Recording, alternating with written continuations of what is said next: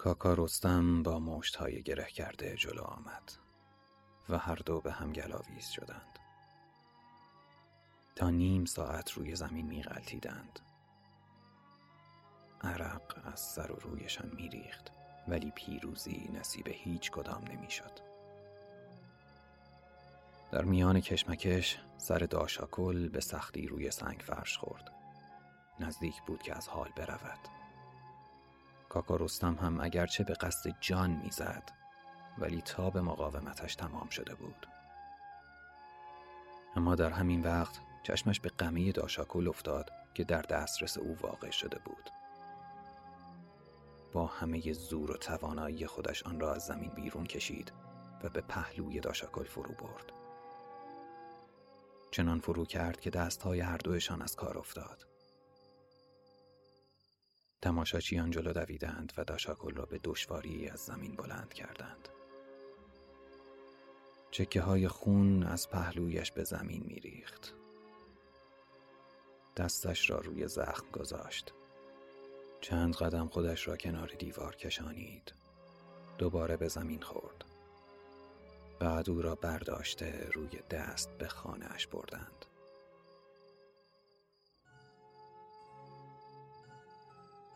فردا صبح همین که خبر زخم خوردن داشاکل به خانه حاجی سمت رسید ولی خان پسر بزرگش به احوال پرسی او رفت. سر بالین داشاکل که رسید دید او با رنگ پریده در رخت خواب افتاده. کف خونین از دهنش بیرون آمده و چشمانش تار شده. به دشواری نفس می‌کشید. داشاکل مثل اینکه در حالت اغما او را شناخت. با صدای نیم گرفته لرزان گفت در این دنیا همین توتی داشتم. جان شما جان توتی. او را بسپرید به.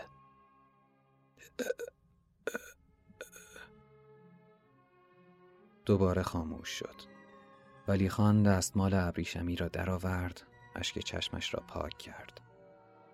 داشاکل از حال رفت و یک ساعت بعد مرد. همه اهل شیراز برایش گریه کردند. ولی خان قفس توتی را برداشت و به خانه برد.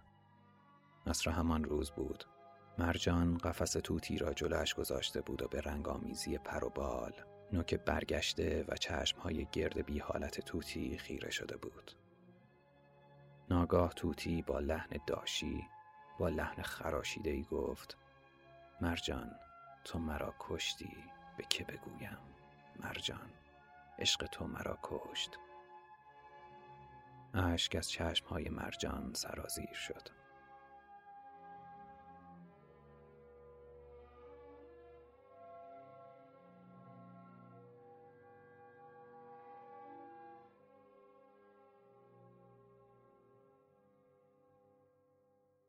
هدایت توی آفرینگان نوشته عشق مثل یک آواز دور یک نغمه دلگیر و افسونگر است که آدم زشت و بدمنظری می‌خواند.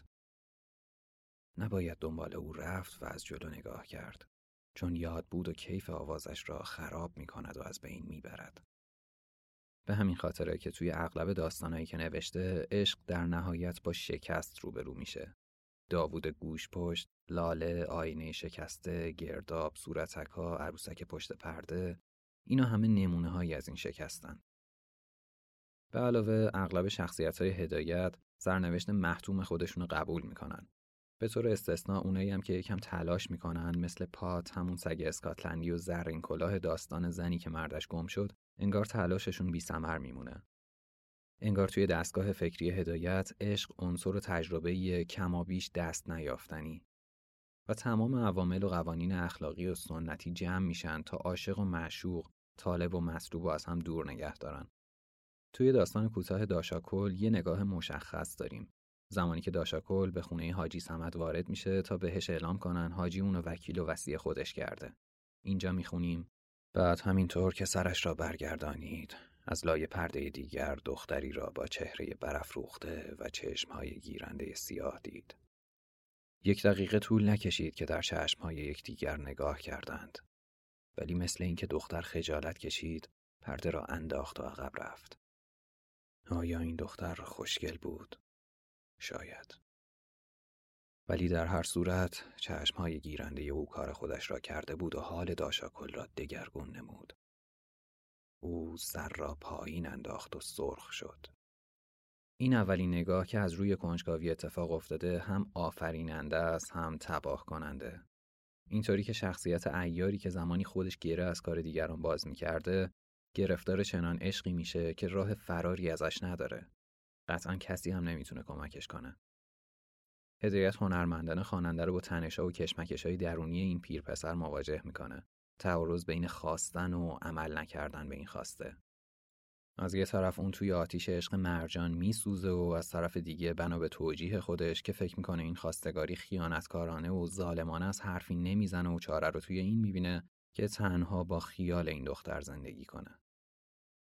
گرچه این داستانم از فرمول هدایت تابعیت می‌کنه و نیروهای متضاد خیر و شر، داشاکل و کاکارستم از همون شروع کار مشخص میشن اما نگاه خاکستری هدایت به داشاکل باعث پرداخت شخصیت ممتاز و کم نظیری توی تاریخ ادبیات داستانی ایران میشه که به کلی با شخصیت های مطلقاً بد و مطلقاً خوب دیگه تفاوت داره. توصیف استعاری آمدن ابرهای تاریک روی هوای پرخنده و شاد قهوه خانه خبر از غمبار بودن آینده داشاکل میده. کرکی که داشاکل توی قفس داره کنایه از عشقیه که توی دل داره در این حال سپردن این قفس به شاگرد قهوه چی شد اشاره به در اختیار نبودن این عشق و آماده کردن اون برای ازدواج با یکی دیگه است. توی این داستان نقش زن خونساست به این منظور که زن حاجی و مرجان برای پیشبرد داستان نقش خاصی ندارن و فقط حس کنجکاوی خواننده رو ارضا می‌کنن.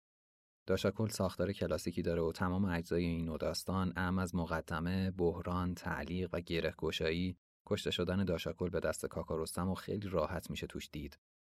طرح داستان مشابه تمام داستانهای هدایت به طرز مناسبی ریخته شده و حوادث رابطه علت و معلولی با هم دیگه دارن.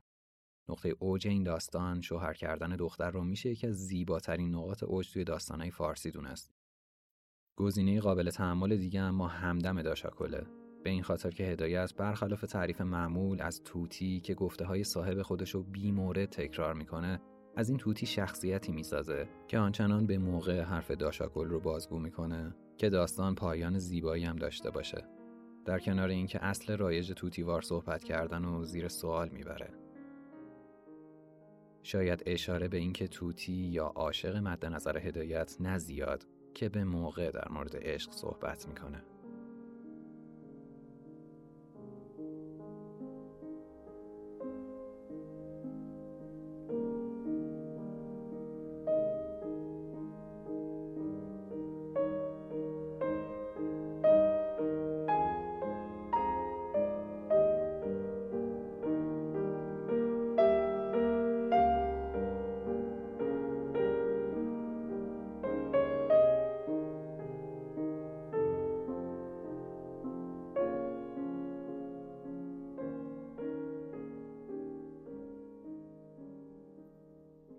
اودت مثل گلهای اول بهار تر و تازه بود. با یک جفت چشم خمار به رنگ آسمان و زلفهای بوری که همیشه یک دسته از آن روی گونه اش آویزان بود. ساعتهای دراز با نیمرخ ظریف رنگ پریده جلوی پنجره اتاقش می نشست. پا روی پایش می انداخت، رمان می خاند، جورابش را وصله می زد و یا خام دوزی می کرد. مخصوصا وقتی که والس گریزری را در ویالون می‌زد قلب من از جا کنده می‌شد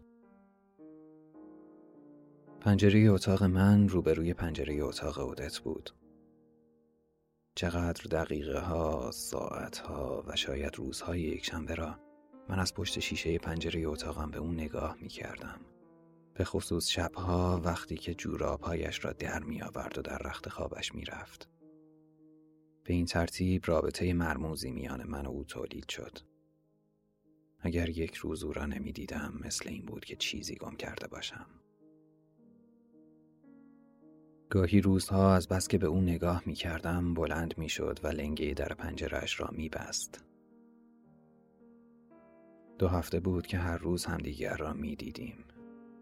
ولی نگاه اودت سرد و بی بود. بدون اینکه لبخند بزند و یا حرکتی از او ناشی بشود که تمایلش را نسبت به من آشکار بکند اصلا صورت او جدی و تودار بود.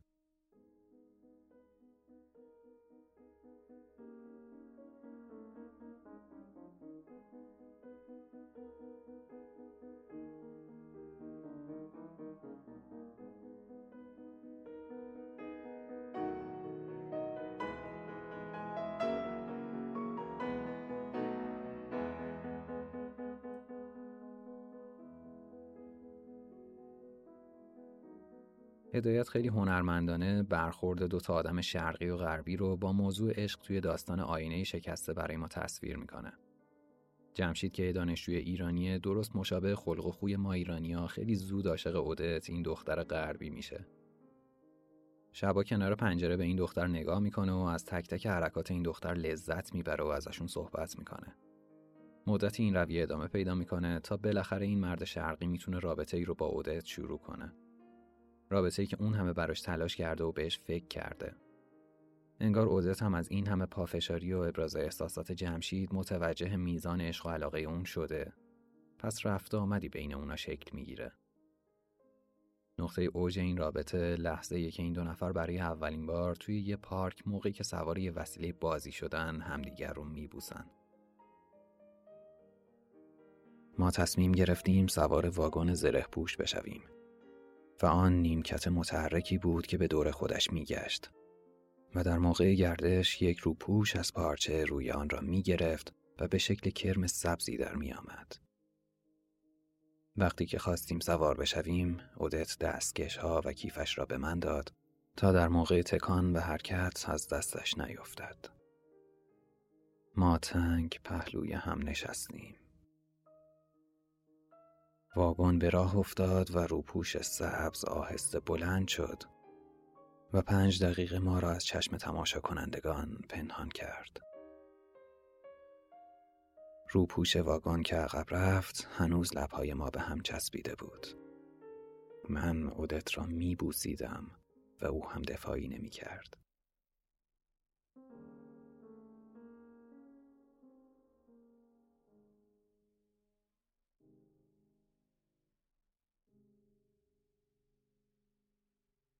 حالا میشه گفت که ابراز عشق و تمایل جمشید به اودت شکل دیگه ای پیدا کرده.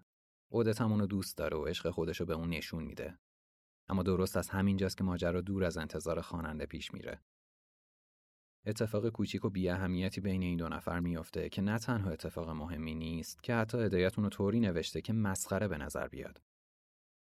موقع برگشت به سمت خونه، اودت تمایل داره پای هر بساط و هر معرکه‌ای برای چند لحظه وایسه و تماشا کنه. جمشید از این کار ناراحت میشه و بین راه اونو ول می‌کنه و به خونه برمیگرده. یعنی رابطه ای رو که این همه برای به ثمر رسیدنش تلاش کرده رو به کوچیکترین اتفاقی نادیده می‌گیره و رها می‌کنه. جمشید انقدر درگیر خودخواهی خودشه که فراموش می‌کنه کیف پول و کلید عدت پیش اونه. چند ساعت بعد وقتی که می‌خواد بخوابه متوجه این موضوع میشه و وقتی میاد پنجره اتاقش رو ببنده می‌بینه عدت توی کوچه بدون سرپناه مونده شاید هدایت داره اینطوری بازم برمیگرده به داستان سگ ولگرد خودش. وقتی که پات زندگی آرومی داره اما به خاطر رفتن دنبال غریزه از این آسایش و آرامش چشم پوشی می‌کنه و از اون به بعد بی سرپناه میشه. انگار اودت که به واسطه این عشق بی سرپناه مونده تاکید دوباره هدایت به اینه که عشق در بیشتر موارد سرانجام خوبی نداره. به نظرم هدایت توی این داستان طرف اودت رو گرفته. از نامه‌ای که اودت به جمشید می‌نویسه گرفته تا پایان بندی داستان. هدایت می‌خواد بگه عشق چقدر می‌تونه عذاب آور اما در عین حال خواستنی باشه. انقدر خواستنی که آدم قید رفاه و آسایش زندگی رو بزنه و برای رسیدن به این جایگاه هر کاری بکنه. حتی دست کشیدن از جون خودش. این داستان به شکل عجیبی تموم میشه. با یه نامه. تقریبا یک ماه بود که در لندن بودم. این کاغذ از اودت به من رسید. پاریس 21 سپتامبر 1930 جمشید جانم نمیدانی چقدر تنها هستم. این تنهایی مرا اذیت می کند می‌خواهم امشب با تو چند کلمه صحبت کنم. چون وقتی که به تو کاغذ می نویسم مثل این است که با تو حرف می زنم اگر در این کاغذ تو می نویسم مرا ببخش. اگر می دانستی درد روحی من تا چه اندازه زیاد است. روزها چقدر دراز است. اغربک ساعت آنقدر آهسته و کند حرکت می کند که نمی‌دانم چه کنم. آیا زمان به نظر تو همینقدر طولانی است؟ شاید در آنجا با دختری آشنایی پیدا کرده باشی.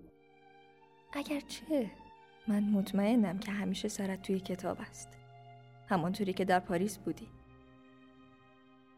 در آن اتاق محقر که هر دقیقه جلوی چشم من است. حالا یک محصل چینی آن را کرایه کرده ولی من پشت شیشه هایم را پارچه کلوفت کشیدم تا بیرون را نبینم. چون کسی را که دوست داشتم آنجا نیست. همانطوری که برگردان تصنیف می‌گوید پرنده‌ای که به دیار دیگر رفت بر نمیگردد. دیروز با هلن در باغ لوکزامبورگ قدم می‌زدیم. نزدیک آن نیمکت سنگی که رسیدیم یاد آن روز افتادم که روی همان نیمکت نشسته بودیم و تو از مملکت خودت صحبت می کردی. و آن همه وعده می‌دادی و من هم آن وعده ها رو باور کردم. و امروز اسباب دست و مسخره دوستانم شدم و حرفم سر زبان ها افتاده من همیشه به یاد تو والس گریزری را می‌زنم عکسی که در بیشه ونسن برداشتیم روی میزم است وقتی عکست را نگاه می کنم همان به من دلگرمی می دهد. با خود می گویم نه این عکس مرا گول نمی زند. ولی افسوس نمی‌دانم تو هم معتقدی یا نه. اما از آن شبی که آینه ام شکست. همان آینه ای که تو خودت به من داده بودی قلبم گواهی پیش آمد ناگواری را می‌داد. روز آخری که یکدیگر را دیدیم و گفتی که به انگلیس می روی قلبم به من گفت که تو خیلی دور می روی و هرگز یکدیگر را نخواهیم دید. و از آنچه که می ترسیدم به سرم آمد. مادام بورل به من گفت چرا اونقدر غمناکی؟ و می‌خواست مرا به برتانی ببرد ولی من با او نرفتم چون می‌دانستم که بیشتر کسل خواهم شد. باری بگذریم گذشته ها گذشته. اگر به تو کاغذ تون نوشتم از خلق تنگیم بوده. مرا ببخش و اگر اسباب زحمت تو را فراهم آوردم امیدوارم که فراموشم خواهی کرد. کاغذهایم را پاره و نابود خواهی کرد. همچنین نیست ریمی؟ اگر می‌دانستی در این ساعت چقدر درد و اندوهم زیاد است. از همه چیز بیزار شدم. از کار روزانه خودم سر در صورتی که پیش از این اینطور نبود. میدانی من دیگر نمی‌توانم بیش از این بی تکلیف باشم. اگرچه اسباب نگرانی خیلی ها می شود اما قصه همه آنها به پای مال من نمی رسد همانطوری که تصمیم گرفتم روز یک شنبه از پاریس خارج خواهم شد. ترن ساعت 6 و 35 دقیقه را می گیرم و به کاله می روم. آخرین شهری که تو از آنجا گذشتی. آن وقت آب آبی رنگ دریا را می بینم.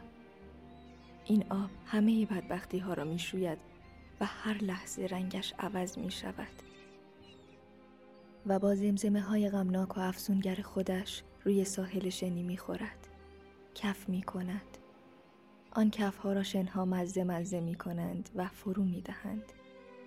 و بعد همین موجهای دریا آخرین افکار مرا با خودش خواهد برد. چون به کسی که مرگ لبخند بزند با این لبخند او را به سوی خودش می کشاند. لابد می‌گویی که او چنین کاری را نمی کند. ولی خواهی دید که من دروغ نمی‌گویم. بوسه های مرا از دور بپذیر اودت لاسور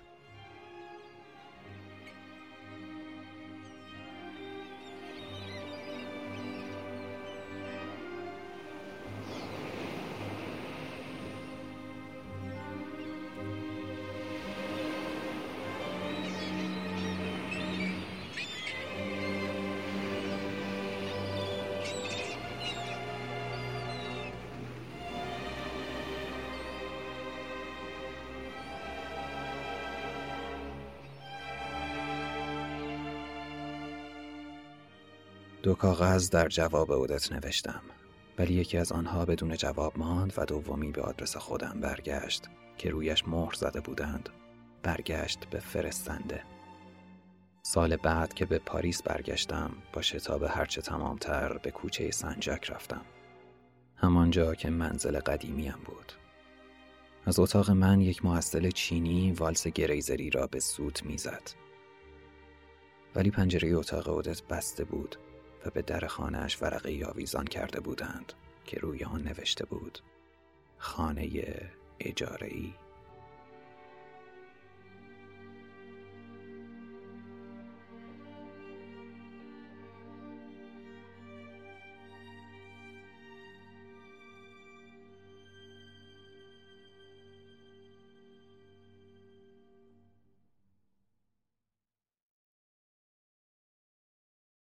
بریم سر وقت یکی از جالبترین نوشته های هدایت زنی که مردش را گم کرده بود. توی این داستان زرین کلاه شخصیت اصلی داستان نمونه واضحی از زندگی زنای روستایی اوایل قرن سیزدهم توی ایرانه. زن توی این داستان موجودی تو سریخوره که لابلای قوانین غیر انسانی که توی جامعه وجود داره و عملا حقی برای زن قائل نمیشه داره له میشه. اما ماجرا به این سادگی نیست. زرین کلاه این داستان نماینده کلی از زنایی که هدایت به دقت بهشون نگاه می‌کرده و در موردشون فکر می‌کرده. زنایی که تا چشمشون رو باز می‌کنن توی همون بچگی باید پا به پای مردان نون خودشون رو با عرق ریختن به دست بیارن و بعد از اینکه به خونه برمیگردن به جای استراحت تازه باید به کار خونه هم برسن. اون علاوه بر این که باید پا به پای مردا کار کنه و به امور جاری خونه بپردازه به خاطر اعتقادات خرافی مادرش که متولد شدن اونو مرتبط با مرگ پدر خانواده می‌دونه مورد نفرت خواهر و مادرش هم هست. مدام باید تنه ها و بد و بیراهای اونا رو هم تحمل کنه. همین شرایط تا حد زیادی باعث میشه زرین کلاه چهارده ساله به ازدواج به عنوان یه راه فرار از این جهنم نگاه کنه. اینجاست که عاشق یه پسری به اسم گل ببو میشه. اسمش هم یکم خنده داره. غمانگیزترین تصویری که هدایت از رفتار مادر زرین کلاه به دست خواننده میده شب عروسی زرین کلاه با این پسر است. مادر دختر کاری می‌کنه که مراسم جشن عروسی به هم می‌خوره و همه به جای شادی گریه می‌کنن. حتی وقتی زرین کلاه برای رفتن به خونه شوهر از همه خدافزی می‌کنه، نفرین و ناله مادر بدرقه راهش میشه. فردا صبح زرین کلاه از خواهرها و مادرش خدا نگهداری کرد. ولی مادرش در عوض اینکه با روی خوش از او پذیرایی بکند تا دم در خانه مثل خوک تیر خورده با صورت آبل رو که شبیه پوست هندوانه ای بود دنبال او آمد و او را نفرین کرد. کینه و انزجار هدایت از رفتار مادر این دختر نسبت به زرین کلاه توی توصیفی که از چهره و رفتار اون به دست خواننده میده مشخصه. درست جایی که خواننده فکر می‌کنه این دختر با ازدواج از این شرایط خلاص شده هدایت نشون میده که گلببو شوهرش هم رفتار بهتری با اون نداره و همون کاری رو پیش می‌گیره که با اولاغش می‌کنه. به این معنی که با همون شلاقی که اولاغش رو می‌زنه به بازوها و کمر زرین کلاه هم میکوبه. و این زن چاره جز ناله و گریه نداره و سرانجام به ناچار قبول می‌کنه که شلاق خوردن حق طبیعی اون و شلاق زدن حق قانونی شوهرشه. به همین خاطر نه تنها اعتراضی به این رفتار شوهرش نمی‌کنه که سعی می‌کنه از کتک خوردن از دست مردش لذت هم ببره. پس انگار ماجرا به این سادگی ها هم نیست. از اینجا به بعد هدایت تصویر زنی رو پیش روی خواننده می‌ذاره که مشخصا دچار مازوخیسمه. زن بیپناه روستایی داستان هدایت که همراهی جز گلببو نداره طعم شیرین شلاقای این مرد و به درد تلخ تنهایی و بیگانگی و ترد شدن از طرف شوهرش ترجیح میده ترجیح میده زیر بار این خفت و خاری باشه اما دوباره به خونه مادرش برنگرده. شاید اگر قرار باشه بگیم کی اول از همه حق این زن رو نادیده گرفته نه یه مرد که باید یه زن رو به عنوان مقصر اصلی معرفی بکنیم. اینجا هدایت خیلی جلوتر از زمان خودش داره از چیزی حرف می‌زنه که برای مردم اون موقع تا حد زیادی ناشناخته است. همین الانم هم اگر کسی از حقوق پایمال شده زنها بخواد حرف بزنه توی این چرخه معیوب جنبش های فمینیستی میمونه. اما هدایت پا رو فراتر می‌ذاره و یه زن دیگر رو به عنوان مقصر اصلی معرفی می‌کنه. قبل از اونم نوک پیکان انتقاداتش رو به سمت فرهنگ و خرافات جامعی می‌بره که این آدما توش پرورش پیدا می‌کنن. از طرف دیگه لذتی که زرین کلاه از شلاق خوردن می‌بره رو میشه به خاطر احساسی در نظر گرفت که اونو نسبت به توانمندی شوهرش مطمئن می‌کنه. این تصویر سنتی مرد قدرتمند توی ذهن زرین کلاه انقدری قوی هست که خودشو به عنوان ابزاری برای این قدرت نمایی ببینه. یه جورایی اون از داشتن پشتوانه محکم توی زندگی احساس لذت می‌کنه. حتی اگر این قدرت بر علیه خودش باشه. گرچه زرین کلاه زیر شلاق پیش و تاب می‌خورد و آه و ناله می‌کرد ولی در حقیقت کیف می‌برد. خودش را کوچک و ناتوان در برابر گلببو حس می‌کرد و هرچه بیشتر شلاق می‌خورد علاقهش به گلببو بیشتر می‌شد. می‌خواست دستهای محکم و ورزیده او را ببوسد. ماجرا به شکلی پیش میره که ترس زرین کلاه به حقیقت تبدیل میشه. یه روز شوهرش زن و بچه کوچیک خودش رو توی تهران ول می‌کنه و به روستا برمیگرده و اونجا دوباره ازدواج می‌کنه. اما زرین کلاه برای چشیدن دوباره طعم این شلاق راهی روستا میشه. ماجرای رفتن این زن به روستا و دیدن شوهر خودش که دوباره ازدواج کرده هم ماجرای جالبیه از اوضاع و احوال مردم طبقه فرودست جامعه. هدایتی که خودش از اشراف بود نه تنها طبقات پایین جامعه رو از یاد نبرده که به بهترین شکل ممکن به این طبقه نگاه کرده. هدایت برخلاف بیشتر نویسنده‌های دیگه که همیشه به طبقات فرودست به عنوان جماعتی مظلوم و حق به جانب نگاه می‌کنن اینجا هم جماعت خاکستری رو نشون میده که درست مثل قهرمان داستاناش هم خصوصیات خوب دارن و هم بد. درست مثل انسان واقعی که ترکیبی از هر دوی ایناست. اینجا هدایت به این طبقه به عنوان جامعی از افراد نگاه می‌کنه که هم مورد ظلمن و هم ظالمن. هم بیرحمن و هم قابل ترحم. زرین کلایی که می‌تونه ترحم برانگیز باشه از طرفی مورد انتقاد هدایت قرار می‌گیره. از این جهت که تلاشی برای بهتر شدن اوضاع خودش نمی‌کنه و مدام دنبال بدبختی جذب میشه. در نهایت هم بچه خودش رو به خاطر مرد شلاق به دست دیگه ای رها می‌کنه و میره. یه بچه ای که عملا میشه گفت هیچ گناهی نداره. و تنها گناهش اینه که توی فرهنگ و جامعه‌ای به دنیا اومده که مادرش شده زرین کلاه و پدرش شده گلببو. قضاوت اخلاقی برای هدایت کار ساده ای نیست. شاید حتی بشه به این فکر کرد که خود گلببو هم قربانی این فرهنگ و این جامعه است. انتظاری که جامعه از این مرد داره همین چیزیه که از خودش نشون میده. مرد مستبدی که شلاق زدنش نماد قدرت و امنیت همسرش محسوب میشه. هوش بالای هدایت برای انتخاب یه پسر بچه هم جالبه. انگار می‌خواد این سوال اخلاقی رو پیش روی خواننده بذاره که این پسر بچه حاصل ازدواج همچین پدر و مادری چی عذاب در میاد. شاید یکی مثل پدرش، شاید هم بدتر. بهتر بخوایم به این ماجرا نگاه کنیم یه سوال بزرگتر هم برامون پیش میاد. مظلوم ظالمو به وجود میاره یا ظالم مظلومو؟ اینجا هدایت حتی ظلم پذیری افراد و مورد نقد قرار میده و نقطه اوج این نقد و جایی می‌ذاره که ظلم پذیری زن اول باعث ظلم به زن دوم میشه. از نظر هدایت تا زمانی که توی این چرخه معیوب مشکلات فرهنگی و خرافات برطرف نشده دور خودمون بچرخیم هممون بازنده ایم.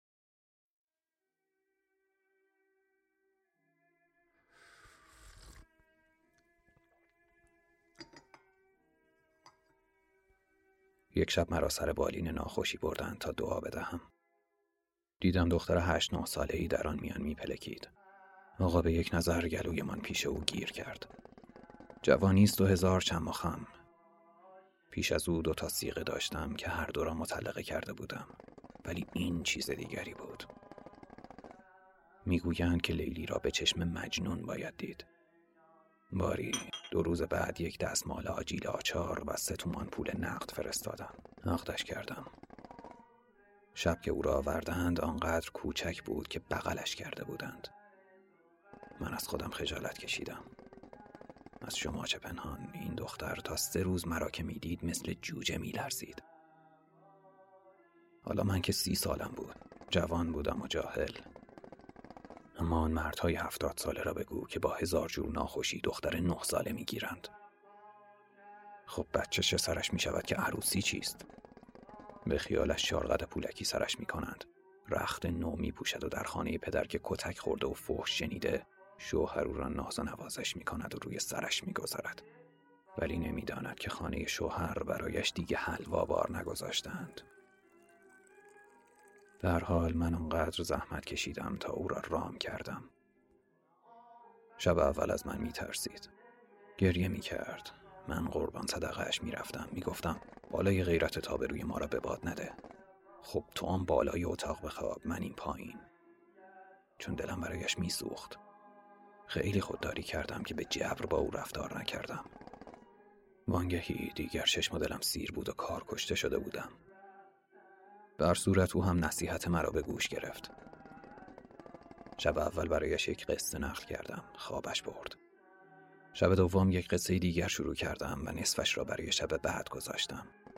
شب سوم هیچ نگفتم تا اینکه یارو به صدا درآمد و گفت تا آنجا که ملک جمشید رفت به شکار پس باقیش را چرا نمی‌گویی؟ مرا می‌گویی از ذوق توی پوست نمی گنجیدم. گفتم امشب سرم درد می کند صدایم نمی رسد.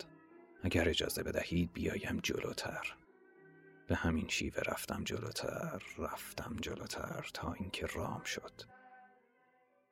توی فقه کسی که زنش رو سه طلاقه کنه اجازه ازدواج مجدد با اونو نداره. الا اینکه یکی دیگه به نام محلل یا حلال کننده با اون زن ازدواج کنه و طلاقش بده. و بعد از گذشتن عده اون زن دوباره می‌تونه اونو عقد کنه. این ماجرا دستمایه داستانی به همین اسم از هدایت میشه خلاصه داستان از این قراره که توی قهوه خونه چند نفری دور هم جمع شدن و هر کس داره از دردی حرف می‌زنه.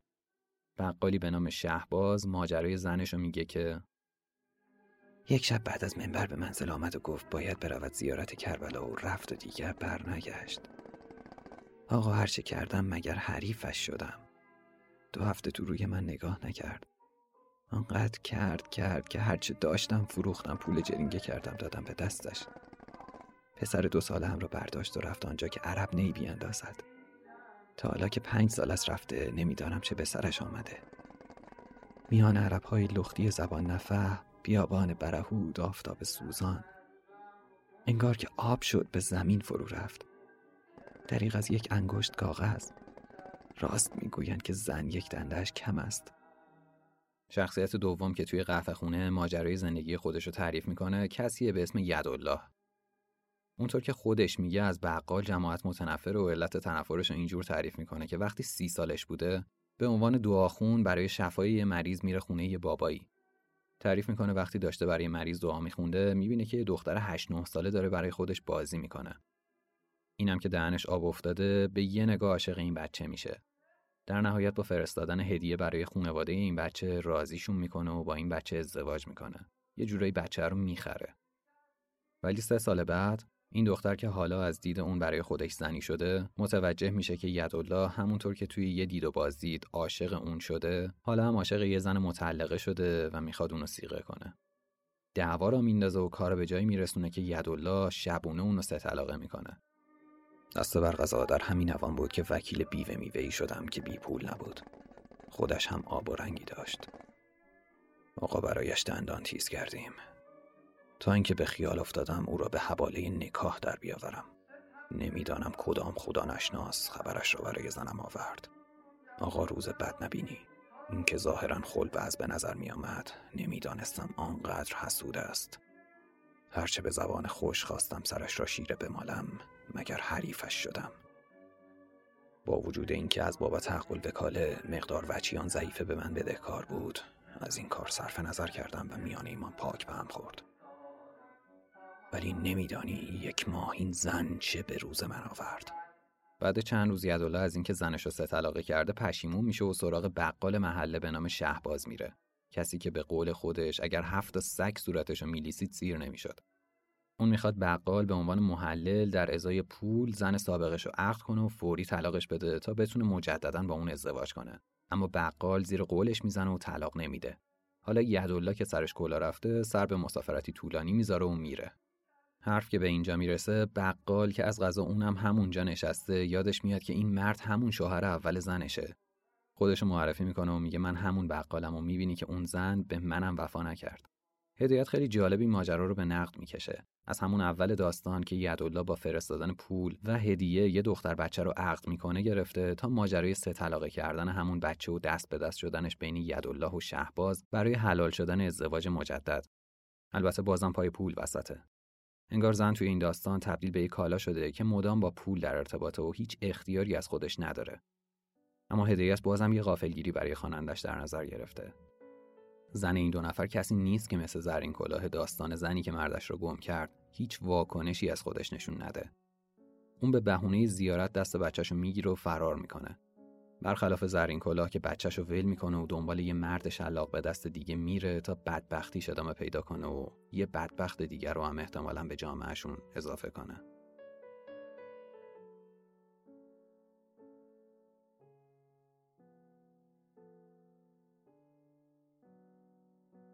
خب اینم از قسمت دوم پادکست هدایت که همینجا تموم میشه.